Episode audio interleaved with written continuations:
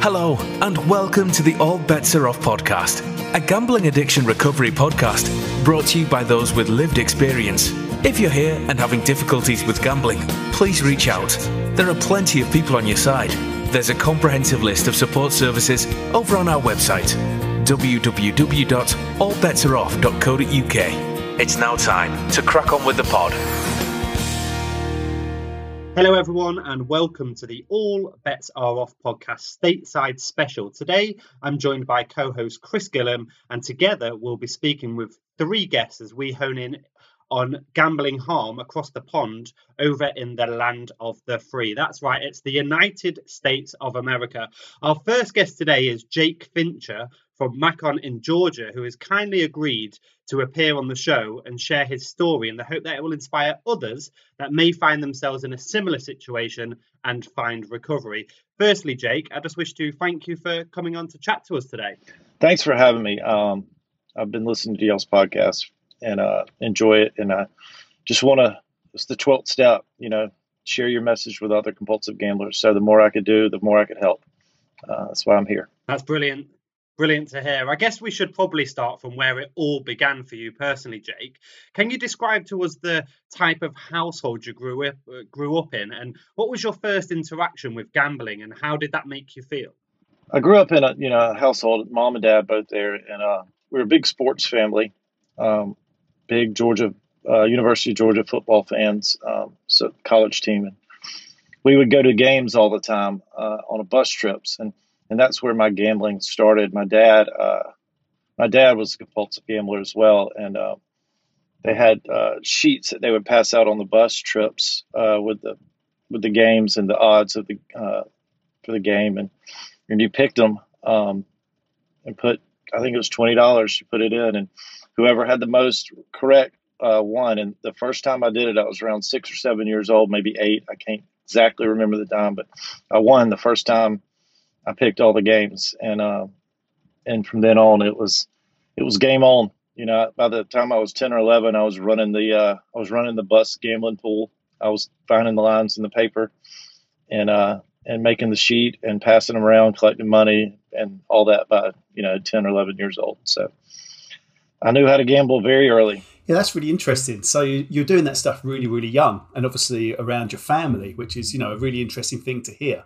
Um, so I suppose, would you say there was a sense of trying to emulate your father in any way whatsoever, or you know possibly almost as if you were proving that you were kind of more grown up, even though you were still a child? Yeah, I think it was. I think uh, just being in that crowd and and uh, being a part of the gambling scene. My dad did it. All his friends, you know, gambled, and the people, you know, it, it just it was second nature to me um, to gamble. Uh, we played cards. We played, you know, bridge. I, I, learned how to play the game bridge. It's a card game, which kind of sophisticated card game.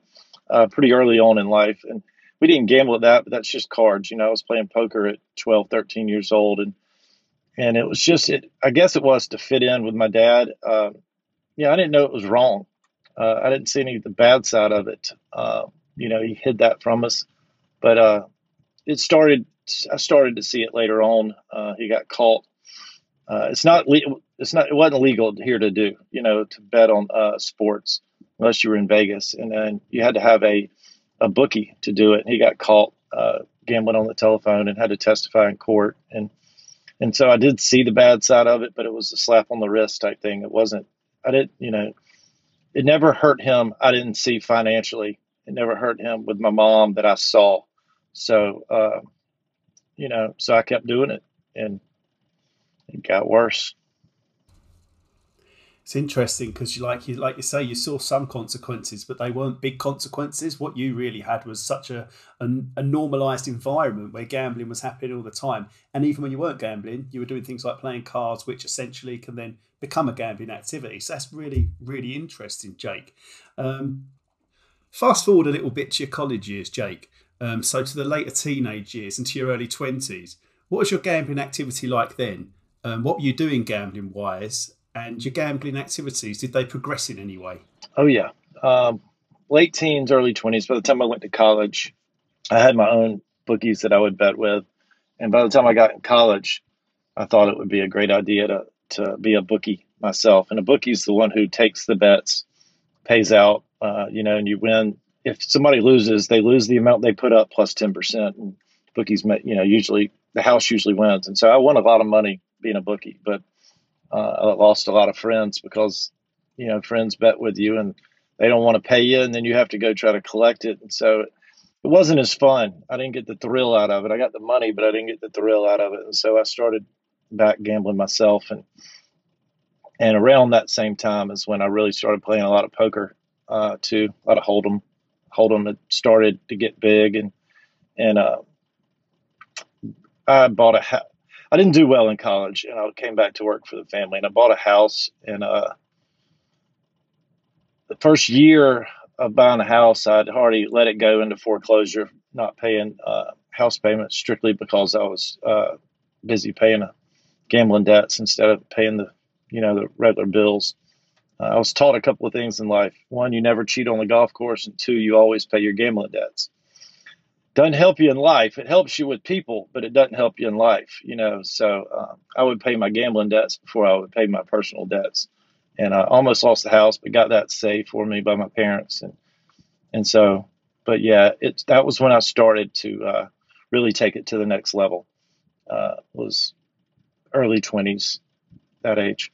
Yeah. And uh, yeah, it sounds like you, you, you grew up the old school way in that sense. I I was one that also always paid knew to pay my gambling debts, otherwise it could land me in a lot of trouble. Not only uh, reputation uh, from a reputation perspective, but certainly on a on a, on a maybe on a violent scale. Um, and I, I guess I guess over here in the UK, Jake, we we get this picture painted of what the southern states are, are, like over in the US. And it tends to be, at least, uh, painted as this tough sort of wild area in which things are sorted out in what you might describe, similar to what we were saying a moment ago, as traditional methods. It sounds like you might have maybe uh, got yourself into into some pretty hair raising situations, what with being a bookie and during private games I know we discussed um, off air and so forth. What was the craziest thing or some of the craziest things that you saw from this particular time?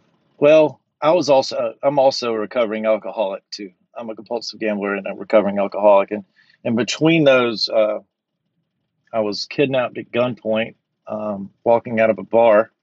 I had a gun put to my head and put in a car and uh, was driven for about 10 15 miles and jumped out of a moving car uh, riding down the road and ran like hell inside a gas station to get help. Um, and then, uh, you know,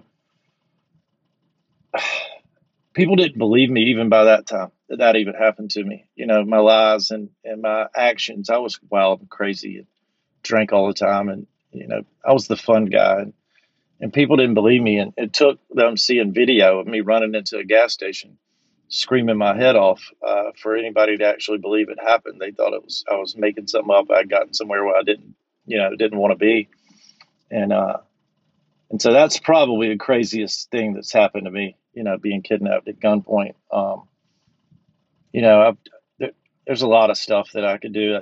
You know that I could tell that'll take up way too much time. We could do probably five, ten podcasts on it, but uh, but that's probably the craziest right there. So I mean, you, you are in good company here. What with the cross addiction, because Chris himself, he also had a, an addiction to alcohol and also uh, gambling as well. But I think it's fair to say that Chris never got held up at, at gunpoint. Is it? Is it Chris that you never got hold held up at gunpoint? Unfortunately, not. No, that would be a story for me to tell, wouldn't it?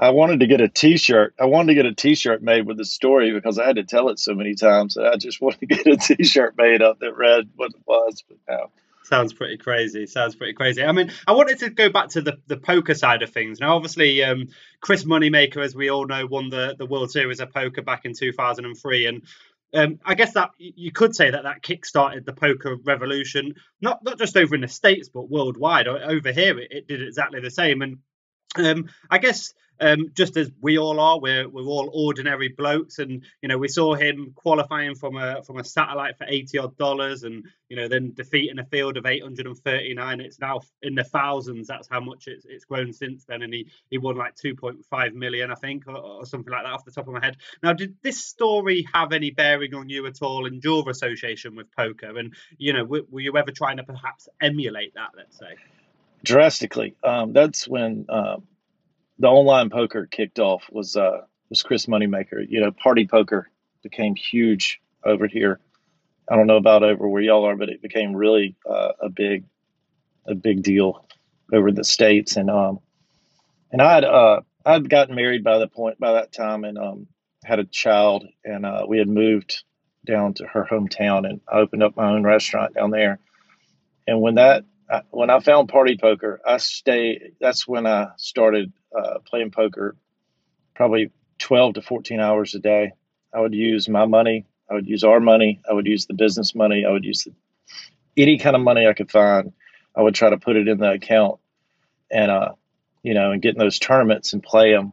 You know, I won a couple of times, and but I never collected. I could I could honestly say that um, I never collected a dime off of a gambling website, an online gambling website. In my 36 years of gambling, I never collected a single penny off of an online gambling website because, you know, I just kept wanting to play. And, uh, you know, I could hide it from anybody. Uh, my, my ex wife did not know that I was gambling. Uh, the people at work didn't know I was gambling, but I was back there playing poker in the back while the restaurant started failing. Uh, so all that made me do was get you know more worried, and the only way I thought I could save it was to hit a big tournament, you know. And so I would gamble more, and then finally one day I, I um, just had to close up the restaurant. I couldn't do it anymore. There wasn't enough money. I couldn't go find any more money. The loans had, had been locked up and all that. So yes, Party Poker and Chris Moneymaker really got my it got me on the online gambling big time, and it and it's just now starting to two years and two and a half years now is uh, is when I finally got off of it. So I can totally relate to what you're saying there, Jake. It's um it's quite incredible, isn't it? You know, you've got all that stuff going on. You're a busy guy, you know. You've got your you had your business, and you know that's the kind of thing that you'd be you'd normally be concentrating on and you know you'd be running that business you're at the back you're gambling you're gambling it's online it's, it's poker and like you said you can keep entering the big money tournaments one time you'll win and everything will be okay it didn't happen the money ran out I get that. it's absolutely crazy. And I guess coming on to that as well, you know, I know before recording, uh, you had an off air discussion with Ryan. And obviously, you had this very hectic life, as we've just discussed. Um, and you're trying to hide your addiction to gambling. Uh, but also, are we right in thinking that most people thought your money problems stemmed from the alcohol problem that you've mentioned already, as opposed to your gambling? Yes. Uh, I would say uh, most anybody around me knew I was an alcoholic. Uh, I went out to, I didn't drink alone. I was one of those that liked to be around people when I drank. So I went out every night after work. I would go to bars and, or either be around a bunch of friends and I drank and drank and drank. And everybody thought, you know, that it's his alcoholism. Um, it seems like alcoholism is accepted, you know, as a, as a problem, as a disease, uh, more so than compulsive gambling. But uh, I stopped drinking in 2013 well, my biggest issues didn't really happen until after two. I mean, the worst parts of my gambling career didn't happen until after that because I just put everything, uh, all my addiction. I didn't go to AA. I didn't do 12 steps. I just uh, did white knuckling it, went to work. But when I got home, uh, online gambling was still there. The phone, the uh, football games and baseball games, all that was still there. And so I just focused 100% on gambling. And and that's when my life really started to uh, just really crumble. I um, I got divorced.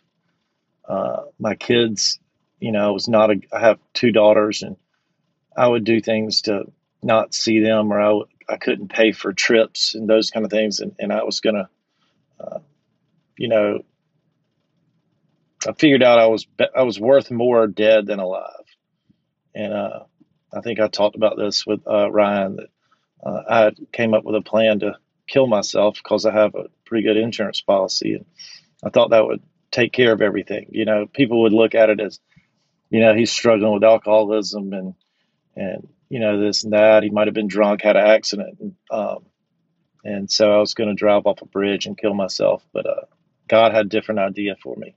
Um, so uh, a friend of mine, five minutes before I was going to drive over that bridge, called me out of the blue. And uh, we started talking and laughing and talking about old times. And next thing you know, I'm 45 minutes up the road and passed over the bridge and, and kept on kept on driving and kept on living. But it still took me a little while longer to, to wake up. But but yeah, most of it was blamed by other people on alcoholism than uh, than compulsive gambling. I just think it's more accepted.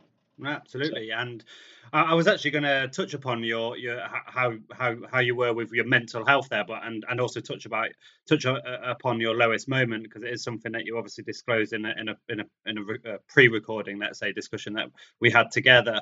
Um, so uh, so you, have answered that that question.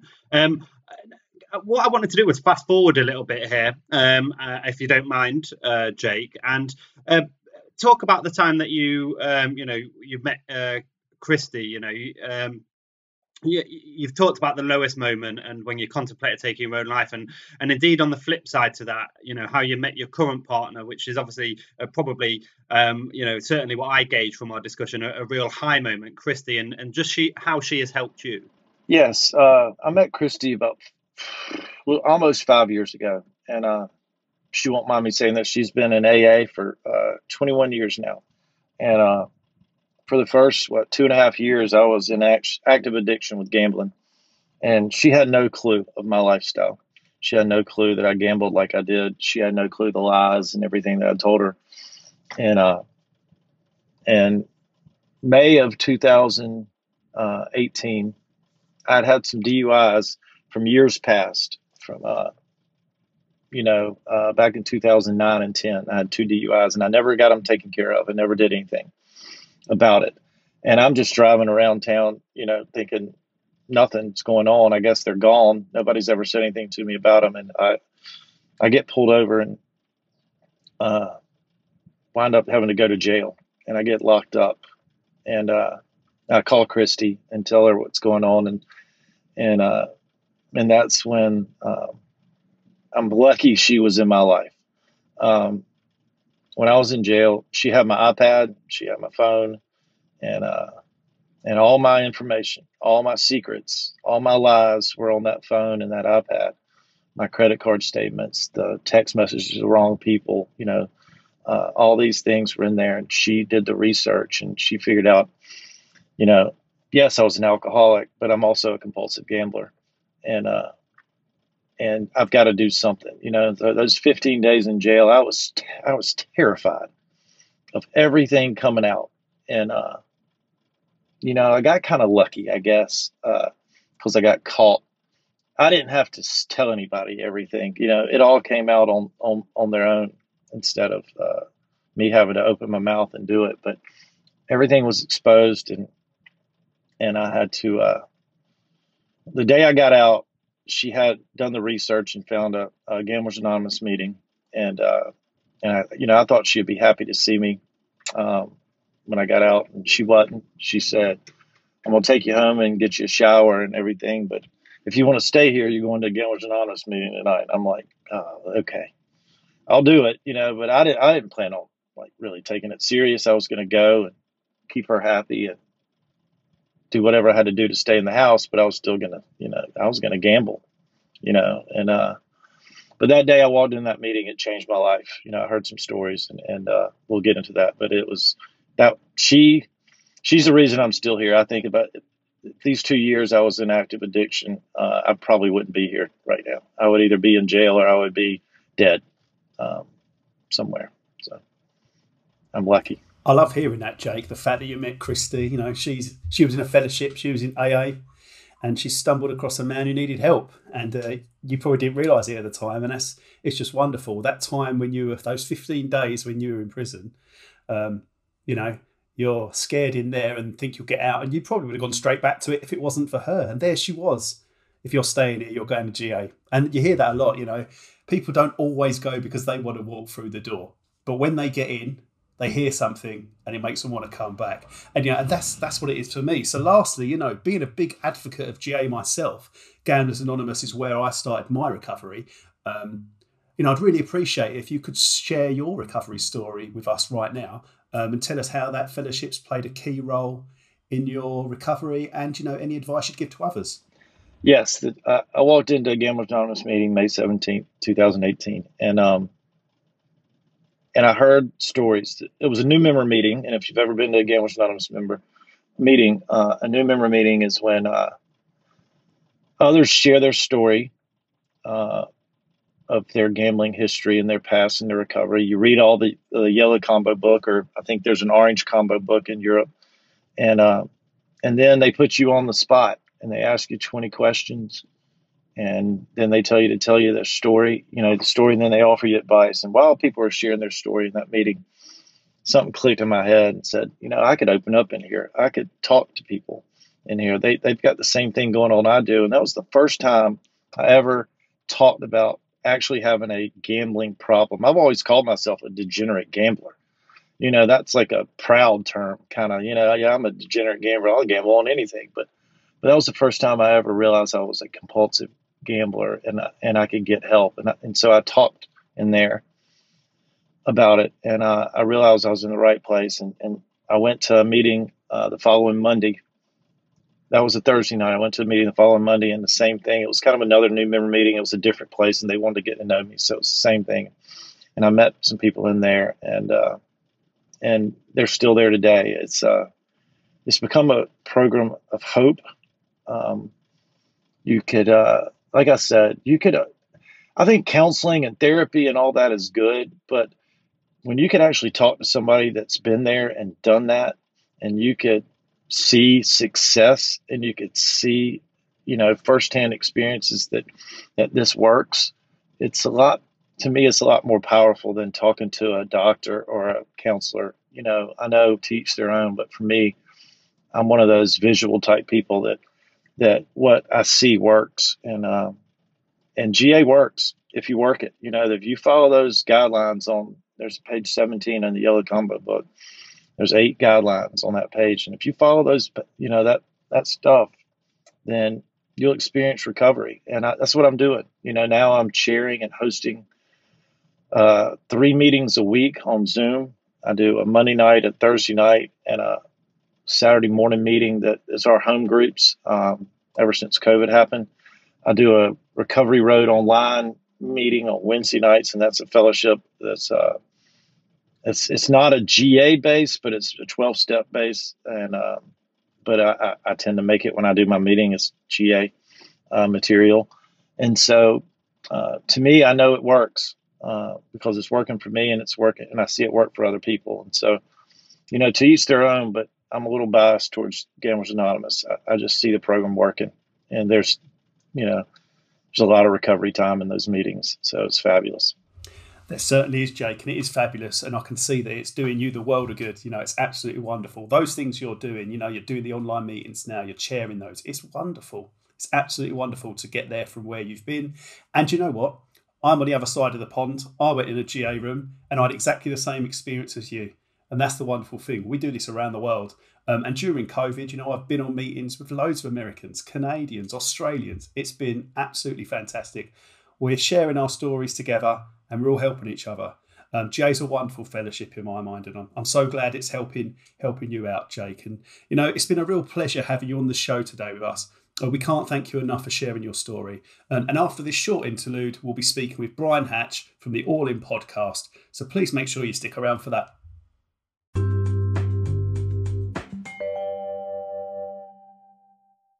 We've now been joined by Brian Hatch, all the way from over in Connecticut.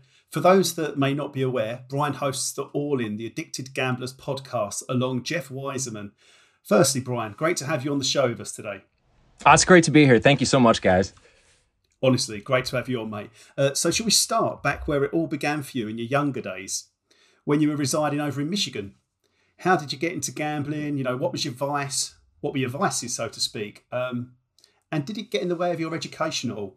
Yeah, sure. Uh, so I, I went to Eastern Michigan University right out of high school. Uh, and prior to going, I had gambled, you know, with my grandparents playing cards, with my parents playing cards. Um, I once lost, I don't know, 20 straight games of ping pong with my friend that we had been double or nothing. So I ended up owing him several thousand. And that was the first time I realized, you know, there's some compulsivity into in this that later on I it came back to haunt me. Um, so I was in college and some friends I was dating this girl who went to Michigan State. So to give you a sense of the geography, directly north of where I went to college, an hour and a half was Michigan State, and directly north of that, an hour and a half was Central Michigan University. So I would drive up to Michigan State to see my girlfriend, and at one of those times, a friend of mine said, "Hey, let's go up to the casino that's up in the same town as Central Michigan University, Soaring Eagle Casino." And we played blackjack. I'd never played. This was fun. We were I was there with three or four friends, so we were all at a table, made it a lot of fun realized how much I liked it. I won that, you know, I blackjacked that night, won 150 bucks or something. Decided that this was kind of fun. I want to come back. Couldn't get any friends to go with me. Went by myself. So I drove the two and a half hours up, three hours up from my college to go. Started visiting my girlfriend, and I would leave her dorm room at 10 30, 11 o'clock at night instead of staying the night and drive up to the casino. And I would gamble all night. And then about four o'clock, five o'clock in the morning, drive all the way back down to my dorm room and uh, parked my car in a restricted zone because it was so early and I had to go to work at 8 a.m. I'm living in a dorm. I'm talking about going to work. I never went to class. I was skipping classes because I was sleeping through them because I was gambling all night. And this behavior continued and continued. Um, around the time of the age of 19, some friends of mine in the dorm wanted to go just over the border into Canada because you could get into a casino at 19 in Canada. So we did that. That opened a new door for me. I started going there uh, cut to the end of my year in college, and they asked me politely to leave because I was not meeting the standards required by the grading system there. Uh, so I I left and went back home to my parents for the summer, and then uh, decided to go to community college, but also take classes in downtown Detroit in um, improv and and comedy writing. That was something I wanted to get into. And so going downtown Detroit, I'm literally 15 minutes from the casino in Canada. And so I started going there after these classes that I was taking. And it just, you know, kept going and going. And then on days off, I would drive all the way to Soaring Eagle. And at the same time, I'm working two jobs still, um, just because I wasn't I wasn't taking a lot of classes. And so from that point on, you know, that's what I was doing. You were obviously quite young there, uh, Brian. Um, obviously, uh, you know your, your, college days and such. And um, you know, off air we had a discussion, and I recall you talking about your early gambling days, in which you said, and I quote, "Oh, you know, I thought I was too young for it to be a problem." Although you, did sort of alluded to it there when we talk about the sort of compulsion. So you sort of seem to, to, to understand it. Now, over here in the UK, we're starting to see more youngsters opening up about their gambling from a much earlier age. The likes of Jamie Smith, who's been on the podcast, and a few others I've seen floating about social media and that of, of, of the Emmy even. Uh, what's the consensus over in the United States? Are you noticing a younger crowd coming through and talking about gambling at all as yet? Uh, I I don't. I mean, I, I get on the Reddit thread every now and then, the problem gambling Reddit thread, and I see young people on there but overall, here I don't see any. I mean, there's not a giant contingent. It's it's nothing like it is over there. I mean, if you look at gambling addiction Twitter, it's the UK has so many people talking about it, whereas here we have a few people talking about it, but not really. So I don't see a lot of young people. Speaking for myself and what I went through, you know, at 18, I called whatever the 800 number was at the time to get information on gambling addiction. And I decided that I would just sort of lie to make myself feel better and say I was writing a paper on it. So I did that and I got the 20 questions that you get asked. And I went through them and I was like, boy, I, I have a gambling problem. But my immediate thought was, and I don't know if it was just wishful thinking on my part, but my immediate thought was, I don't have a gambling problem. I'm too young for this, right? I can't already, I just got here. I just, you know, started gambling. I can't already have a problem. That's ridiculous. So I just continued to do it.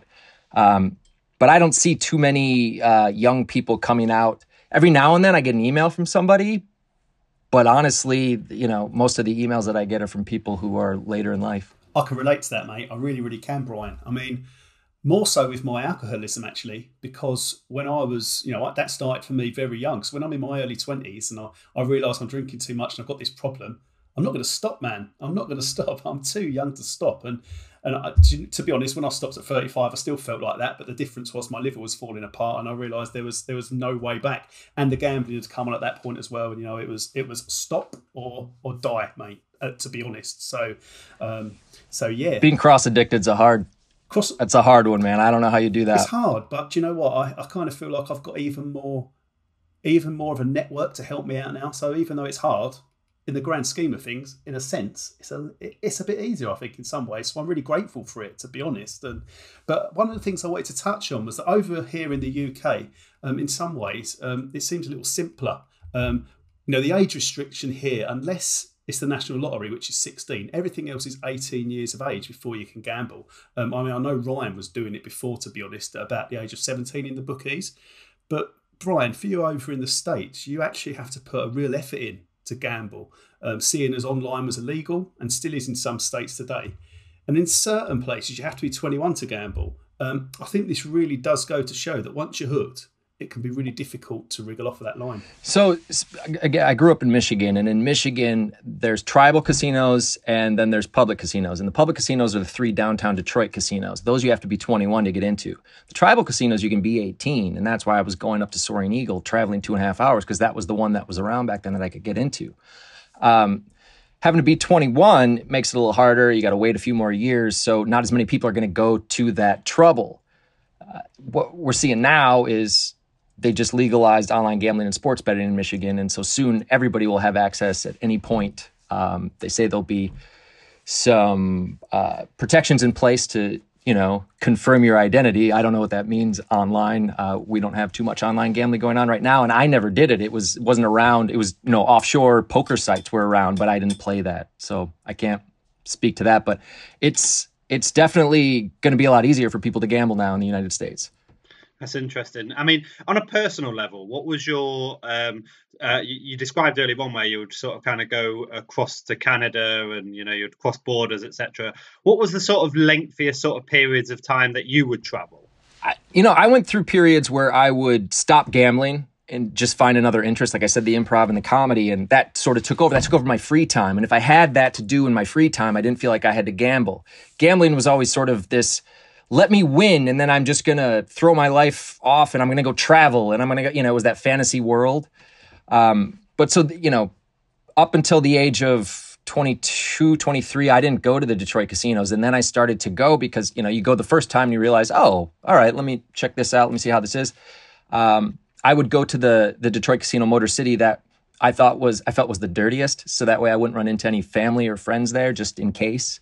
Um, and then, around the age of 22, 23, I decided I want to go back into school. So I went to my grandfather. I said, Hey, I'm going to go back into school. Would you co sign this loan for me? And he said, Sure, of course.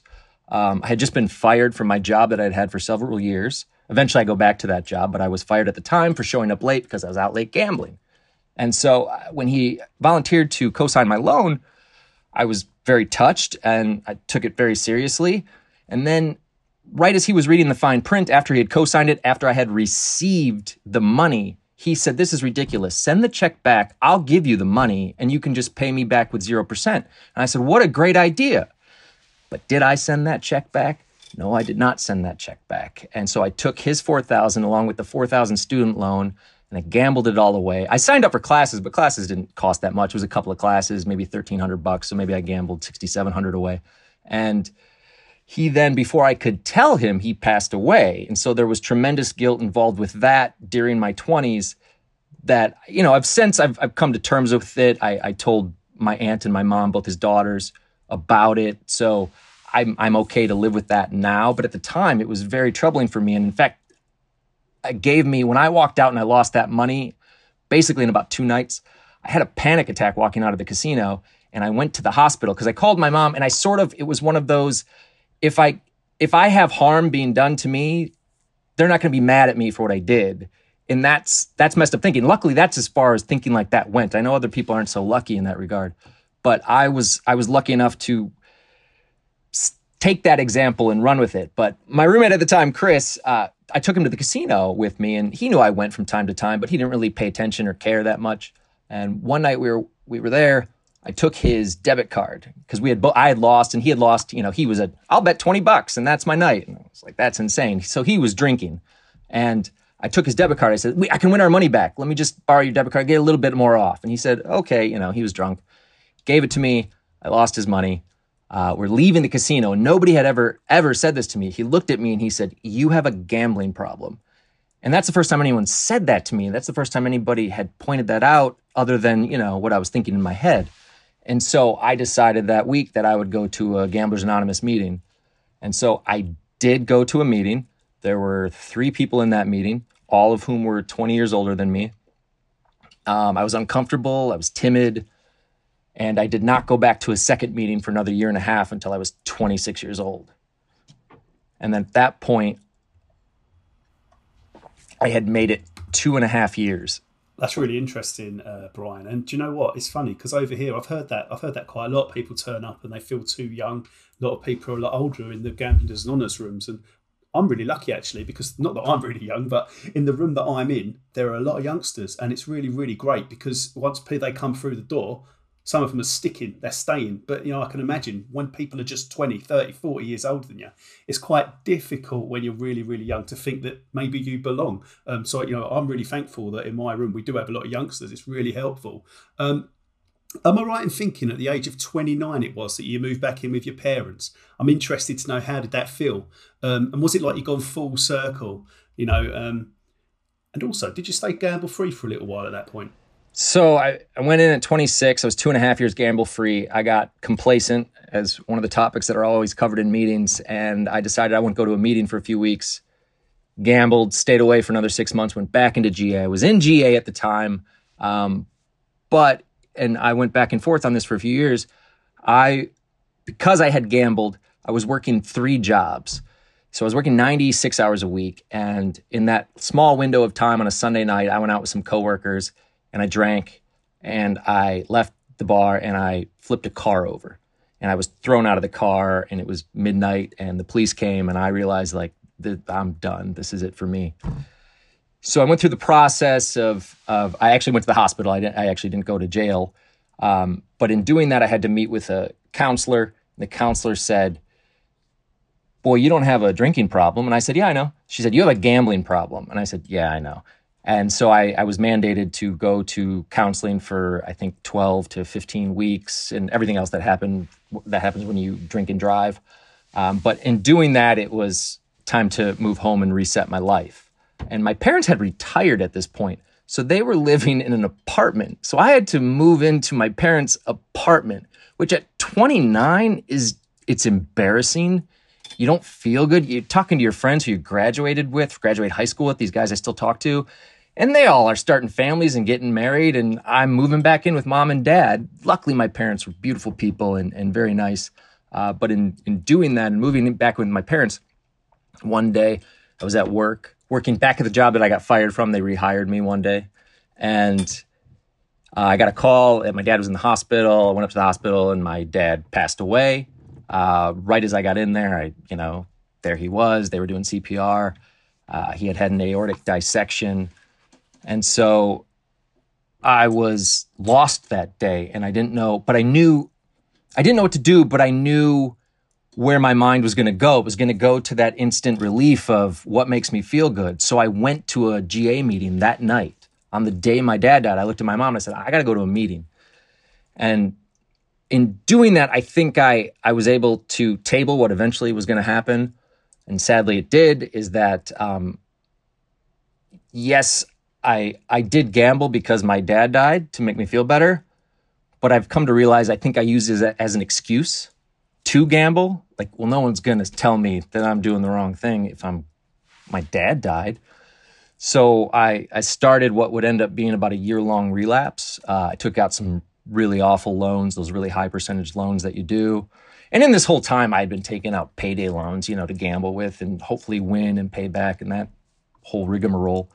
Uh, but along that along that way, my mom one day just said, "It's sad here." Um, and mind you, she didn't know. She knew I had gambled a little bit because I told her, but she didn't know the extent. And then she said, "It's sad here. Why don't you go follow your dreams that you wanted to follow?" at this point, I'm a 31 year old guy living with my mom. My dad just died. She said, Why don't you move to California and see if you can make anything happen? So I did. But I stopped at casinos on the way. I stopped in Las Vegas on the way. And then when I moved to California, the first thing I did was find a GA meeting, and I went to, and I gave my new date.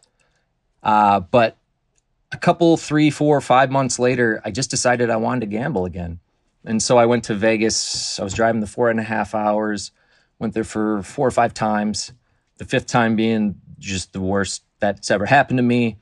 And because of that time and that moment, I called my friend Chris, who had originally told me that I had a gambling problem. And I said, Listen, I messed up again. It's really bad this time, really, really bad. He did everything in his power to help me. Uh, but, you know, what can he do from across the country? And I ended up having to talk to a lawyer about filing bankruptcy.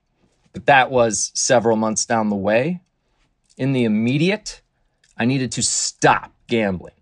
I needed to stop. And I had stopped previous, so I didn't know how I'm supposed to stop. I'm on my own in California. I don't know what's going to keep me indoors.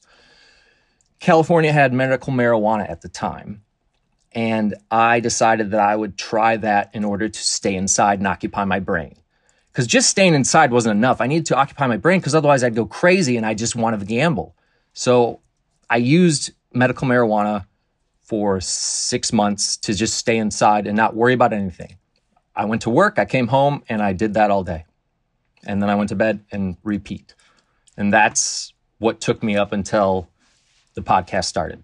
Brilliant. Thanks. Uh, thanks for your story there, Brian. And sorry, obviously, to hear about your father. I just want to point out the All Bets Are Off podcast uh, does not condone drug use. Um, we've now got to go for a, for a short break, but afterwards we'll be continuing our chat with Brian, getting his views on how gambling is starting to shape up over in the states and the possible fallings out from that. And we'll also find out a lot more about the All In podcast too. We'll be back shortly.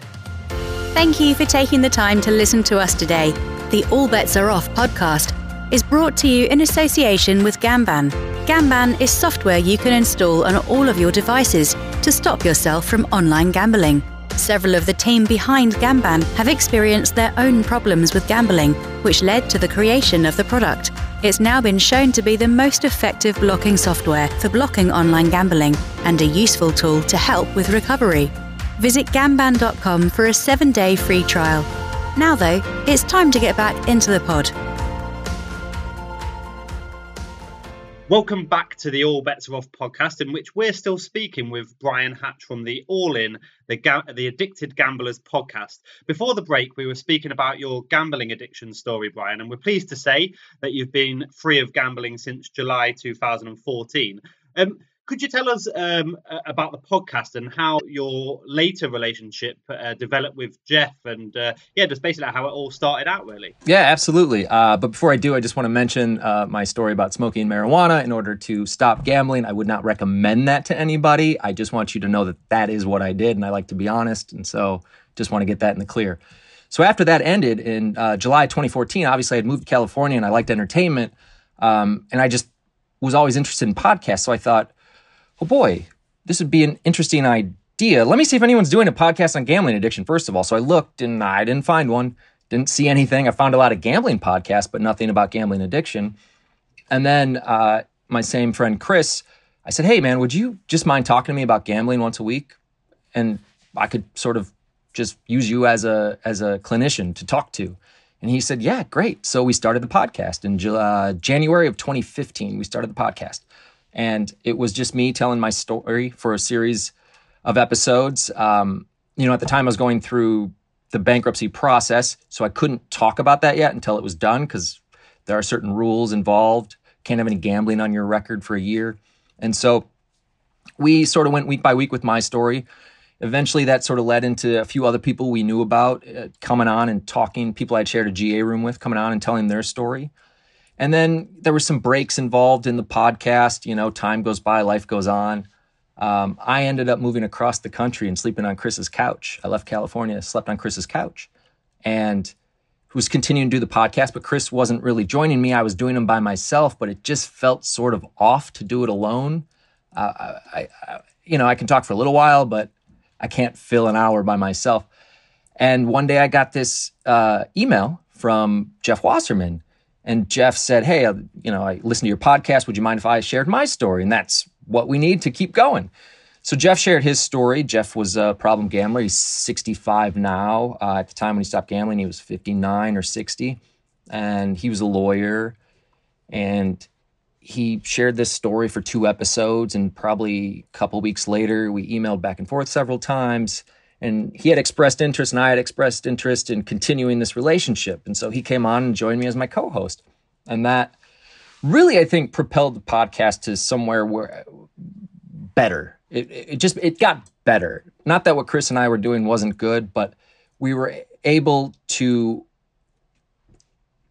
find a better rapport with each other, both being problem gamblers and speaking mainly to problem gamblers.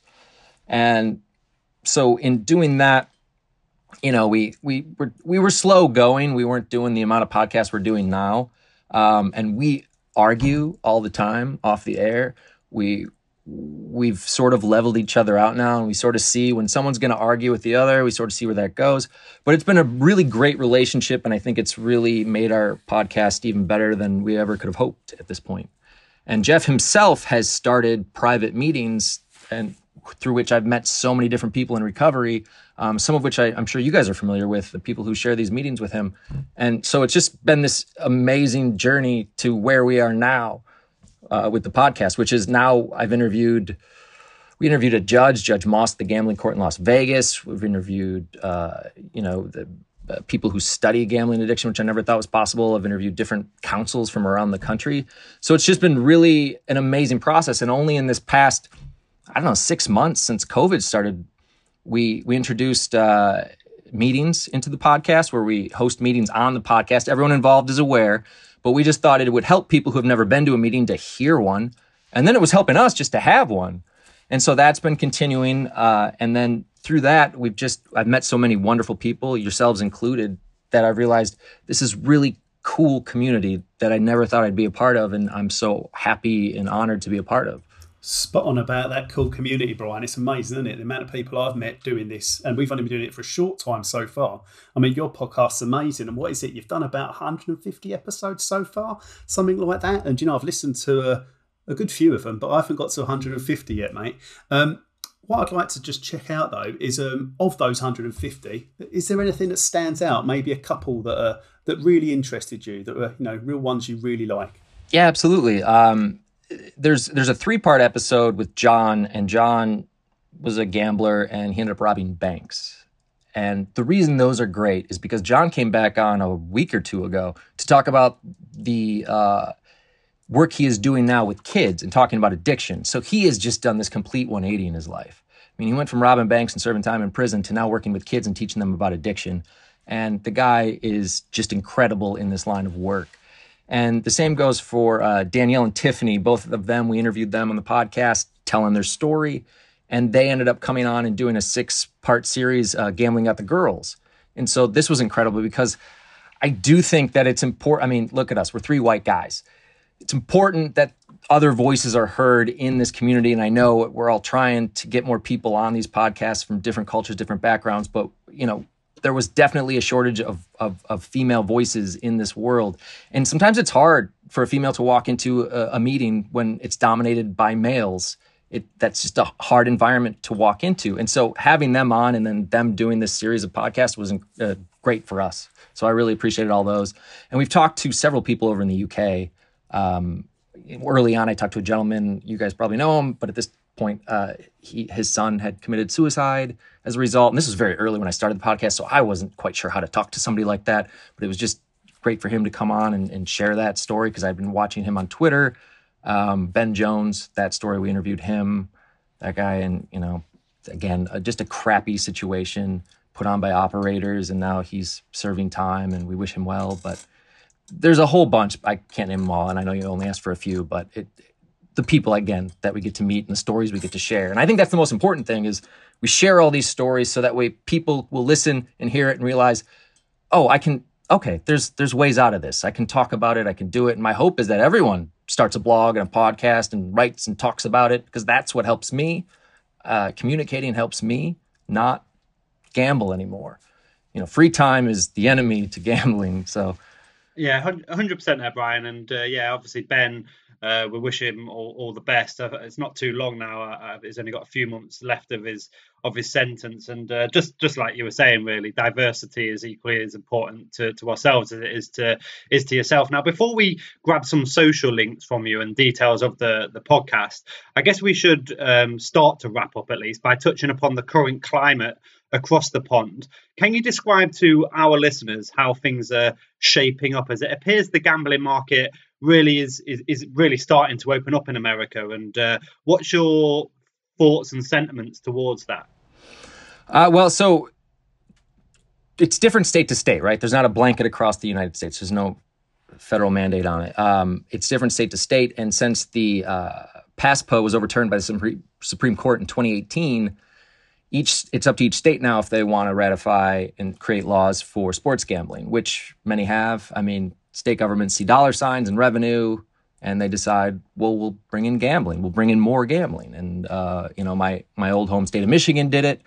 And i just think i keep trying not to be this broad about it but i just think it's going to be a disaster because the amount of gambling that is coming in right now i, I, I would equivocate it to what we you know the uk and australia went through with betting shops on every corner.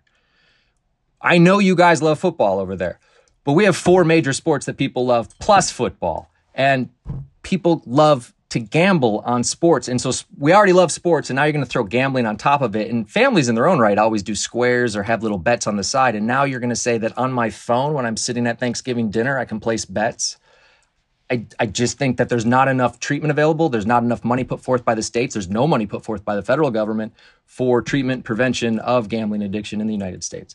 And the problem, again, different state to state uh, we had Brianna on from uh, Brianna on from Epic yesterday, uh, or a podcast that we put up today actually, and she was talking about how there's 25 different 800 numbers to call, and so it's just confusing to get help in many areas. Not every state is great about it. There are a few states that are good, but overall, it's it's not a great system, and they just keep pushing more gambling.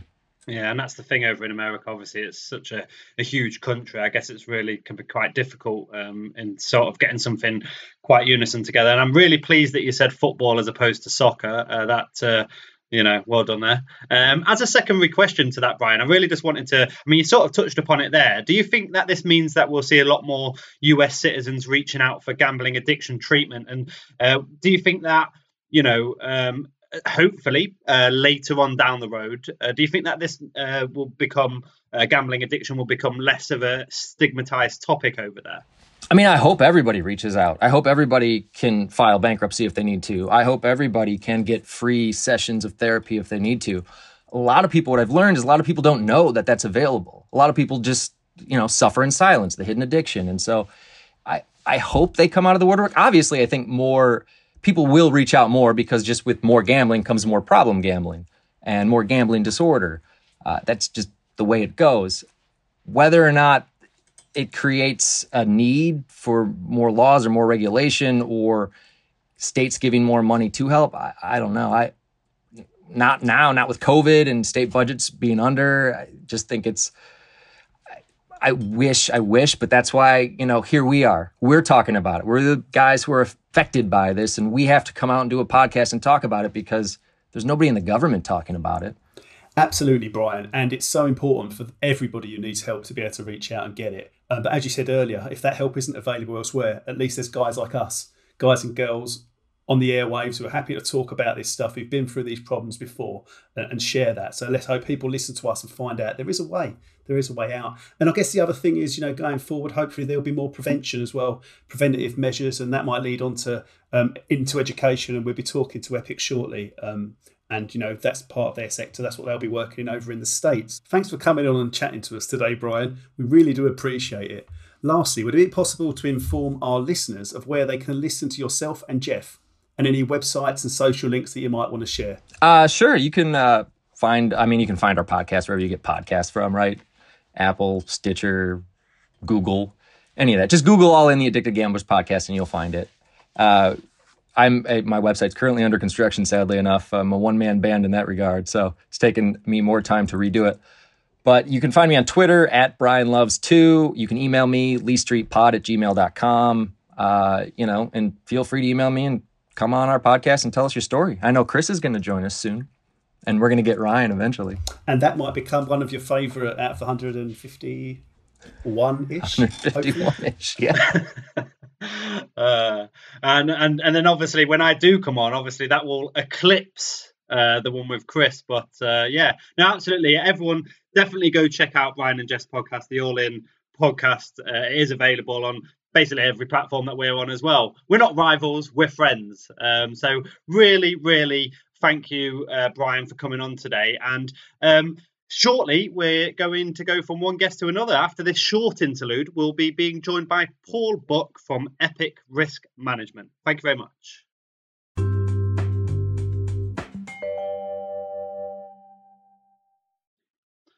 We've now been joined by our final guest of this stateside special. Now, this one's a bit of an unusual one in a sense that he's not an American citizen. In fact, our final guest is from where the late great Sir Tom Finney honed his footballing prowess and where chips and gravy are part of the staple diet. It's the Lancashire town of Preston. Welcome, Mr. Paul Buck. It's great to ha- finally have you on the pod, I should say. Thanks, Ryan. Thanks, Chris. Good to be on here, and thanks for the. Um, thanks for the link to Tom Finney, massive Preston North End fan. I think he was our last decent player. So, uh, so thank you for for that, and, and, congratulations, Ryan, on 200 days of recovery of your own today. I saw that on on social media earlier. So, uh, you know, perfect, mate. Really good, making uh, making a massive contribution as well. So, uh, well done, mate. Appreciate that. I appreciate that. When this goes out, it'll be 214 days. I, I think it will. I, I, think this is going out in two weeks' time from when we're recording it. I guess we should probably start off with a little bit of an intro. Uh, by all accounts, I suspect many of our listeners will already know who you are. Um, however, there will be some in the states that may not, and I guess they'd like to know the significance of you being with us here today on what is essentially an American special. Yeah, it, it feels strange coming on your first the, the first pod with you uh, being around America, but uh, there is obviously a reason for that. So so yeah, I mean, I'm the founder and CEO of a of a company called Epic Risk Management. Uh, we're an independent gambling harm minimization consultancy. We work across the six sectors where most harm statistically and evidentially exists from gambling. So they would be financial services, education of kids age 14 plus, the armed forces, criminal justice, uh, pretty extensively across elite sport. And we do work um, with certain partners in the gambling industry who uh, have, have, shown that they're committed to driving up standards. Uh, certainly not all of them. Um, and we now work in 16 countries. Uh, we provide education, awareness, consultancy, and training. And America is is very certainly um, you know, the 16th of those countries, but we see it being a very, very big move for us because I think there's a real need for for what we do over there. So, um, so yeah, and I must I must add at this point as well, I am also a recovered pathological gambler. Um, so I transacted nearly five million pounds across 93 accounts between 2001 and 2011, whilst working as a finance professional. Um, and there were some pretty big rock bottoms that came off the bottom of that. So that's very much the motivation of what myself and my team do let's try and stop people getting to that same position as uh, as we did. Uh, and there's 10, 10 people in our on our company who have those lived experience of gambling addiction. Yeah, and we all agree, Paul. It's really important to have that lived experience. And I know that you guys have been doing great stuff in the UK and across the other countries you've been working in. And now over in the States, of course. And I guess the big question is uh, why are Epic moving into the States right now? Um, was there a strategical thought process behind that? No, absolutely, and really, it's an I think it's a need based thought process. So, as you said, until last year, 2019, we'd worked pretty exclusively across the UK and Europe, um, across all those sectors we've just talked about, and and obviously the USA is a is a nascent but but very fast growing market. So I think there's around 20 states now currently legalized. Uh, it always used to be two. It used to be New Jersey and Nevada. Now we're at 20, and we know that's going to go up to about 48 of the 50 within the next two or three years. So it's very, very fast growing, uh, which, which, which presents its own dangers as well as opportunities, in our opinion. So we think there's an opportunity to go to the US, share some of the work that we've done in other countries. Uh, dare I say, try to avoid, help them avoid some of the mistakes that the UK made and that Europe have made, uh, both in terms of lack of education, regulation, advertisement, promotional offers, um, and we see all the same need in the big six sectors in the US as we did in the UK and Europe. So it's kind of using our experience and that lived experience as well to try and help them, um, I guess, create a sustainable industry rather than one which uh, is fraught with danger, which is is currently looking like it's going to be.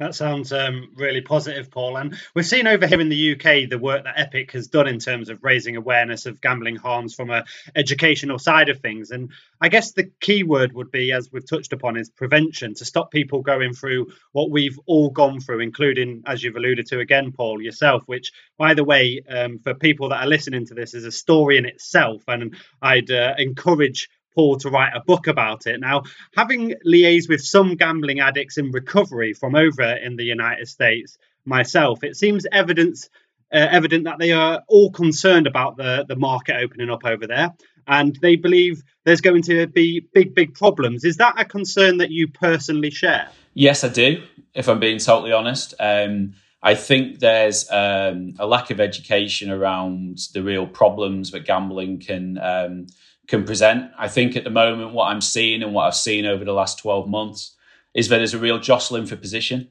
There's a real jostling for revenue, for partnerships, for for sponsorship, for for for things like that over there. But there is very very little understanding or, or certainly acceptance of some of the harms that gambling can cause. Um, so, for instance, you know, when I had my first conversation around problem gambling or gambling problems uh, last year, it's very clear, and this has been sort of uh, strengthened further, that they see gambling problems as kind of sports betting integrity. So it's not the bankruptcies or the relationship breakdowns or the mental health problems or the criminal convictions or the suicides. It's very much a player influencing a result. So that's how that's that's everything. So when we went forward and said we were going to provide education, awareness, consultancy around gambling and, and gambling harm, they very much said, "Oh, we already deal with sports betting integrity." You know, sort of thing. So, so there, there is really a lack of understanding out over there. And I don't know if that's come across in your other guests, your American guests, but it, that's worrying to me because what I don't want there to be is in two years to three years' time, there suddenly be a raft of suicides or a raft of um, criminal convictions, people going to prison.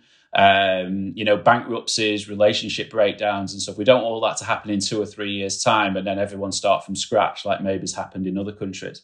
So that is really our motivation to accelerate our move over into America. If we can sort of start changing that narrative and start educating and raising awareness of those harms earlier, uh, our hope is that that will sort of uh, reduce the levels later on. But, but it's going to be a big job. You know, you, you're talking 50 states, all at least the size of the UK. And, you know, we've seen what a big job it's been in the UK. Um, so it's going to be a big, big job. And it's not something Epic will be able to do alone. But I'd like to think we can go and add our experience and, and certainly, you know, add to that voice and, and, and create some good collaborations to get that message out there. It's really interesting, Paul, when you talk about the sports integrity side of it, and that's all that um, they were thinking about when you went over there and spoke about the kind of problem gambling and the gambling harm side of things. And I mean, there obviously has been suggestions from both sides of the, the Atlantic that the United States are a good few years behind the UK in terms of awareness around uh, gambling harms on all fronts, as you just alluded to, um, including the education side of things. And do you think that the US has, or you do think the US has some catching up to do from what you've said, but is it possible? I suppose. Is it possible? How is it possible? You've just said there are, you know, all these states. It's a lot bigger than the UK. You know, how do you plan on getting it done? I, I, I think it is possible. I think I think let's you know if you look at it, you know, the USA has got the biggest opportunity of anywhere in the world to have from day one almost. Uh, it's not quite day one, but from an early point, having a sustainable and successful gambling industry uh, that acknowledges the harms, but has good regulation, that has good education, um, and, and, and really takes those seriously from day one. Um, I think the problem is that we're not seeing any of that yet. You know, it's very much, as I said, it's about commerciality, it's about revenue, it's about um, jostling for position at the moment and partnerships. And and I think you know there's only two or three uh, operators who are even really talking about this at the moment. And I think it's really, really important that that changes, that that narrative changes. So there's a lot of organizations like the American Gaming Organization, the NCPG. Um, there's a lot of different acronyms uh, over in, in, in, the USA who all do slightly different things with different uh, populations, uh, etc. But I think it's really important that everyone collaborates together, acknowledges that gambling can can can cause harm, and has a very unified approach. Because if they don't, then the, the you know whilst it's a massive opportunity for a sustainable industry and a successful industry, it's also a massive uh, danger to create an awful lot of harm on the scale which no other country's probably ever suffered before. Yeah, definitely uh, agree with that, Paul. Obviously, um, and there is a lot of lessons that can be learned, as you said earlier on, from the UK side of things. And I guess that's uh, they do have to take from a very early stage that um, you know, a lot of harm can be caused from gambling, and sometimes I think that can get a bit mixed up when it comes to the uh, business approach. Um, and I just say it's a, a very commercialized, and uh, so yeah, no, hundred percent there. Now, can you tell us a little bit more about your plans for the US market and the collaborations that you have in place? I know you've got some exciting things going on over there um, from a from a discussion that we had a number of weeks ago, and uh, also about the team that you've assembled to undertake the work that you're going to be doing over in the states. Yeah, we had a decision to make of what do we want to do over there. You know, as I said, it's a massive, massive country. We're a, we're a you know, let's face it, a, fairly small UK consultancy of 25 people now, you know. So, um, you know, we had to make decisions. What do we want to do and, and go over and do first uh, and make a difference? And we have the, we've had the ability to go over um, and work within professional or elite sport, major league sport, as they call it over there, and NCAA Division One universities. So we've partnered up with the GVC Foundation US, which is a not-for-profit um, over there, which is um, is leading in responsible gambling. I think it's fair to say, but they're, they're, not up against much at the moment. But they're certainly you know putting that at the heart of it. And really, the the idea is we will work with the six major leagues. So you've got the NFL, NBA, uh, National Hockey League, uh, Major League Baseball um, MLS soccer and the NCAA, which is the big unis over there, which is which, which are incredibly big. You know, the Michigans of this world, they're, they're, huge. And we will go and we will raise awareness and education that way. And the reason we went for for that in the first place was that sport is an incredible um, uh, message spreader, if you like. You know, and, and if if we can get them to grasp the nettle and we can get them to sort of send out some real pertinent messages about they could they, they still call it responsible gaming or responsible gambling. I'm not a big fan of that phrase, but but if they can sort of get something out there around the gambling related harms, and that will reach a massive audience very quickly. So that's certainly going to be a big focus for the next 12 to, to 18 months and beyond. Uh, we're also doing quite a lot of stuff around policy and legislation, and as states legalize, trying to um, really encourage that, that, that that budgets are put in place to to help with gambling related harms because at the moment it's a very state by state approach. Some states are giving literally nothing, which is incredibly worrying. Um, some states are giving something. Something. Some states like Massachusetts are giving quite a lot. Um, but also with COVID, it's quite interesting that the first thing that's been cut with these um, with the effects on the gambling industry are the are the are the um, you know the funds for gambling related harm. So we're trying to get involved with that. In terms of the team we've we've raised over there, we've we're going to use a couple of the pro sports guys we've got in the Epic team in the UK in the first instance. I think there's a bit of a novelty factor there in terms of getting them over and sharing the UK story. But ultimately, we're also building an American team. So the Americans seem to like to work with Americans. You know, they're a very proud, loyal company. So we've got um, a lady called Brianne Doura, who has come from the National Council on Problem Gambling, now legislative director. She's going to head up our um, strategic and, and, and, policy work over there. Um, we're also working in building our associate base. So we've got a couple of people who've worked, who've, who've played in the NHL and the NBA. Um, and we've got um, four or five other people who are very close to sort of joining the team over there. So there will be education and awareness. There will be consultancy, but we're also going to work very much in the policy and standards uh, space as well to, to, to try and drive that forward. It just sounds really, really exciting, Paul, and uh, what an opportunity you have. And so, I guess our last question revolves around just how much you're relishing the opportunity to go into America, and you know, the opportunity to make things happen. Um, we're talking about a country that's five times the population of the United Kingdom, with a seemingly endless opportunity to do what you do. So, um, yeah, it just sounds like something which is incredibly exciting.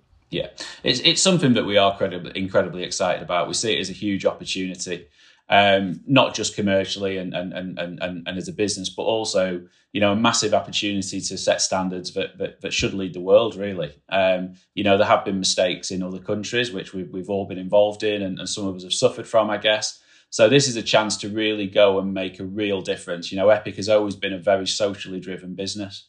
Um, we've, we've, we've always been very proud of, of, of the, the, social impact that we make and measure. Uh, and this is a chance to do it on a whole new scale. And you know, for me, you know, when I was when I was setting this up in 2013 uh, in a very unusual location, um, it was very much, you know, I want to stop people getting to this to this to this position where I was. Um, and if we can do that on the scale that we think we can in America, and, and like we believe that we've helped to um, to do in the UK and Europe, then then then that's the thing that gives me the buzz. That's the thing that gives me the excitement. Uh, you know, far more than gambling ever used to. Uh, and I'm sure you two will, will will will will vouch for that as well. You know that was quite a depressing thing in the end, uh, but you know saving lives, helping to mitigate harm, helping to reduce harm, helping to educate kids, sportsmen, those people in those different high risk uh, populations. That's that's what that's what we're aiming to do. And of course, having a country the size of the USA, you've got the chance to do that on a much bigger scale. Hundred percent, Paul. Uh, definitely agree with that. Uh, we love working in this particular space and and raising awareness, slightly, perhaps slightly, obviously in a in a much smaller scale than than what you are. But I'm sure, obviously, Epic will go over there and certainly uh, hit the ground running and make a make a statement. Now, unfortunately, Paul, it's pretty much all we've got time for. However, it has been a, a pleasure having you on. Absolutely top man, and I mean it when I say about getting your book out. Um, can we expect to see that sometime? I, I, very much doubt it, Ryan. Um, it's not really what, what I'm in it for, if you like. I mean, that's nothing against, you know, I've, I've, I've read some absolutely unbelievably good books from from people who've had gambling uh, issues in the past. So Justyn Larcombe, Tony O'Reilly is a very good friend of, of, of mine and ours and stuff, and, and Kevin Twaddle and others. Um, so I don't think that um, the Paul book book will be coming out anytime soon. Um, maybe the last chapter isn't written yet, but you know, as I said, my my heart in this is to sort of prevent harm and, and, and so on. And good luck to those who want to go and write a book and want to be in the news a lot and stuff like that. But for me, I prefer to just get out there and get stuff done and concentrate on that for now. And you know, if that comes later on and people are interested in reading it, then fine. But it's certainly not in the plans at the moment. Uh, brilliant. Uh, well, apologies for putting you on the spot there, but it's been uh, and uh, a huge thanks um, uh, to, to, yourself and a massive thanks to our earlier guests, Jake and Brian, in uh, enabling us to, to carry out this stateside special. It's been thoroughly enjoyable, and uh, we'll be back, uh, same place, same time, same, same, same everything next week. Ta-ta for now. You've been listening to the All Bets Are Off podcast. To find out more about the creators of the pod, then please visit our website, www.allbetsareoff.co.uk. And don't forget to give us a follow on Twitter at allbetsareoff underscore and share this podcast with others. Until next time, stay safe and remain gamble free. Thank you for listening.